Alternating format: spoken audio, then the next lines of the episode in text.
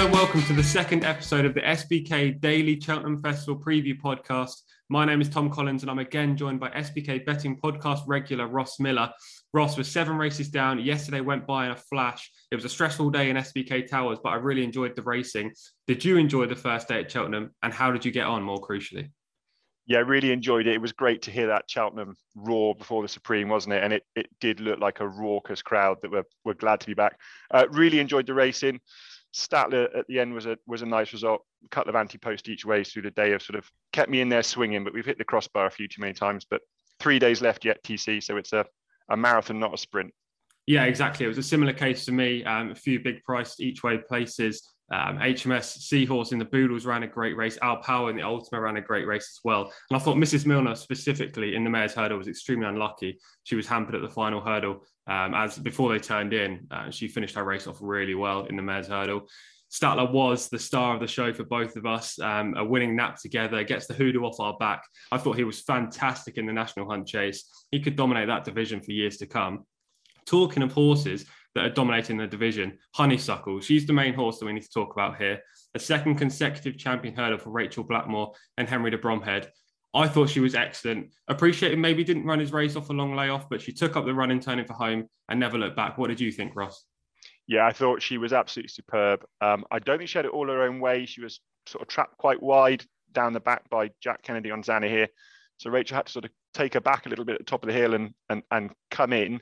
Um, but yeah, she was by some way the best. And I think the form looks rock solid because Epatante has certainly come forward from last year. Um, so she is undoubtedly the queen of the division and, and 15 from 15 at whatever level you're competing at is is a phenomenal effort. Yeah, 100%. We should talk about her in the same breath as the likes of Frankel. Um, as you say, it's phenomenal to win that many consecutive races. She's unbeaten in her career. It'll be interesting to see how long that winning streak can can go on for. Maybe it goes 17, 18, 19 wins, and then she will really will be talk, uh, talked about as the great in the uh, in the jumps racing sphere. She won yesterday. Another horse that won yesterday was Constitution Hill in the Supreme. He actually recorded a time six seconds quicker than Honeysuckle in the Champion Hurdle. It was a phenomenal effort. Yes, they went a great pace early in the in the Supreme, and that clearly suited him um, and led to the, the time being really fast. Now, these two horses, Honeysuckle and Constitution Hill, could take each other on at Punchestown. It would be one of the best races of the season, undoubtedly, and this is next month, of course. If they were to take each other on, who do you think would win, Ross? Well, firstly, I think we have to applaud Michael Buckley for for for being adventurous in how he wants this horse to be campaigned. He's done it with uh, Toast of New York a couple of times, so this is exciting. Uh, uh, as you know, I'm drawn to visually impressive performances, and, and Constitution Hill was undeniably visually impressive. But I think, as well as perhaps showing it was difficult to do off a, off a, a long layoff, appreciate it as perhaps shown that this sort of battle-hardened experience that comes with these these campaigners is not to be underestimated. So you'd be a brave man to take Honeysuckle on, but you'd be an excited man to see Constitution Hill versus Honeysuckle for sure. Yeah, I agree again. Um, I would be on the fence at this stage. Like it's a bit too early, I think, to make a decision. Constitution Hill is extremely unexposed. Honeysuckle's the proven commodity. It would be the race of the of the month, undoubtedly. Even though the flat season has started, and I'm a flat man, as we all know, um, I think I'll be looking forward to this race more than than anything else. Now, those two horses are, are trained by uh, Nicky Henderson and Henry de Bromhead.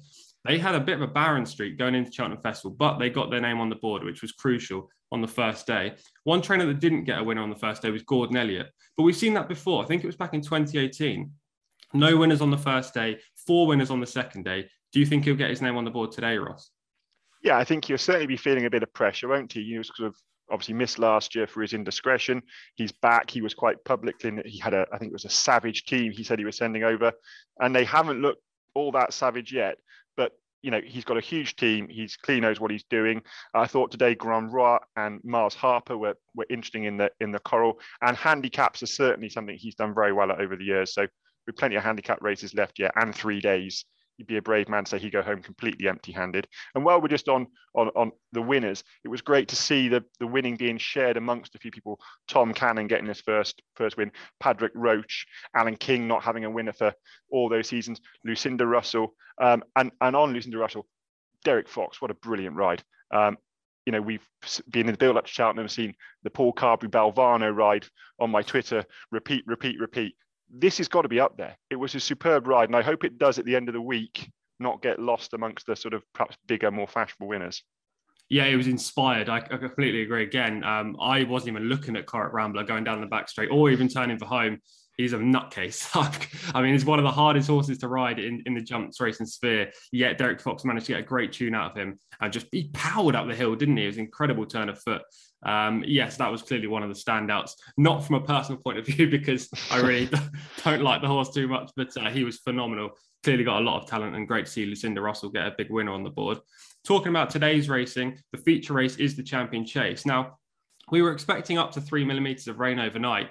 That hasn't come to fruition. Apparently, there was a dry night at Cheltenham. Good, good to soft ground in places currently. That won't affect Shishkin's chance in the Champion Chase. He's a, four to five favourite with SBK. He takes on the likes of Energumene and Chacun Pour Soi again. Do you think Shishkin will win? Yeah, I, th- I, think he will. I think they've put five mil down uh, overnight themselves, haven't they? So mm-hmm. certainly the ground's not going to be affected for him. Yeah, again, he sort of falls into the honeysuckle bracket. Would love to see him win. Wouldn't lay him, wouldn't back him at the price, uh, just from for that being my sort of mo. Uh, I think it's very hard for Energumene to turn it around on on slightly quicker ground. Chacun Pour Soi is the unknown question, but I just think he's going to look at that hill and say no, thank you very much again. So yeah, I think Shishkin for the UK looks a looks a looks a great shout. Yeah, I think Shishkin's actually value personally. Four to five seems a reasonable price for an odds on shot. Obviously, he's still short in the market, and plenty of punters don't want to get involved at that kind of price. But I think he deserves to be around four to seven. I know there was a huge, thrilling finish in the SBK Clarence House chase between himself and Energumene. But everything went the way, way of Energumene that day. I think Cheltenham will suit Shishkin more. I'll be very surprised to see that he's beaten in this event today. I think he'll get another win on the board for favourite backers in the featured races. Now, uh, we don't tip odds on shots as our naps us uh, on, on this podcast. We need a little bit more of originality. My nap today is going to be drop the anchor in the Coral Cup. Uh, maybe that's too much originality. And this is the 250, one of the hardest races to get the winner of all week. He's only four from 21 in his career far from prolific. But Pat Fahy targets him with these big handicap hurdles. He won a rich prize at Listowel, a rich prize at Leopardstown, and he seems to be primed for this event. He's had three runs since uh, last May, ran on the flat, clearly a pipe opener. Then he didn't really seem to run very well at all at Ascot. I don't think he was anywhere near fit. Last time out, he finished fifth in a good Leopardstown handicap hurdle. The ninth that day, surprise package won the Imperial Cup last Saturday. Form stacks up and a mark of 145 looks very fair to me. he's my nap of the day. Drop the anchor. My next best is going to be Journey with me in the Ballymore at 130. Is this a heart overhead decision? Probably. Sir Gerhard really scares me. Um, he's a very talented performer, won the champion bumper last year. But I'm on Journey with me at tasty prices back to this time last season to win this uh, this race this year, the Ballymore. He's around seven to one currently. I think that's a fair price. He's the value play in the race for me. Um, who are your napper next best, Ross? So my nap is L'Homme Presse in the Brown Advisory.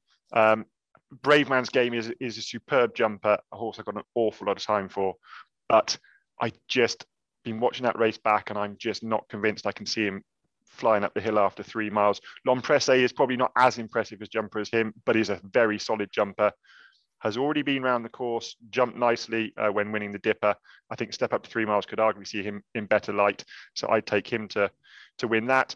And then my next best, it was a 101 shot TC. It's Don Levant in the Coral Cup my old boy, my old favourite. He's done me really well this year, and it, it probably is a little bit of heart overhead, but I think he's got a great chance. He's gonna love this ground. Quicker the ground, better he is. Isabel Williams is going to have to weave through the field, but she's getting better with experience. Um, his mark is still, I think, workable, and I, I, I take him to run a big race in the Coral Cup at a big price. Yeah, we're going to need to get a tally up here on the podcast with your the count of times that you mentioned Don Levant. Uh, I mean, it's got to be over 100. And if he wins the Coral Cup, then I'll let you talk about him for the whole podcast tomorrow. Um, the whole 10 minutes, you could just mention how great Isabel Williams and Don Levant is. I'm sure you would anyway. Um, look, the, the racing is going to be great. Hopefully, we get a few winners on the board. We clash in the Coral Cup, but one of us will hopefully come out on top. Before we go for today's racing, we have an SBK offer that I should mention for new customers. Deposit £10 at Cheltenham Festival, get £50 in free bets. New customers, as I say, 18s plus only, and terms and conditions apply. Ross and I will be back again tomorrow, reviewing today's racing and looking ahead to day three. We've got some brilliant races to come. We'll be at the halfway stage of the Cheltenham Festival. Be lucky today. Make sure you get the winners.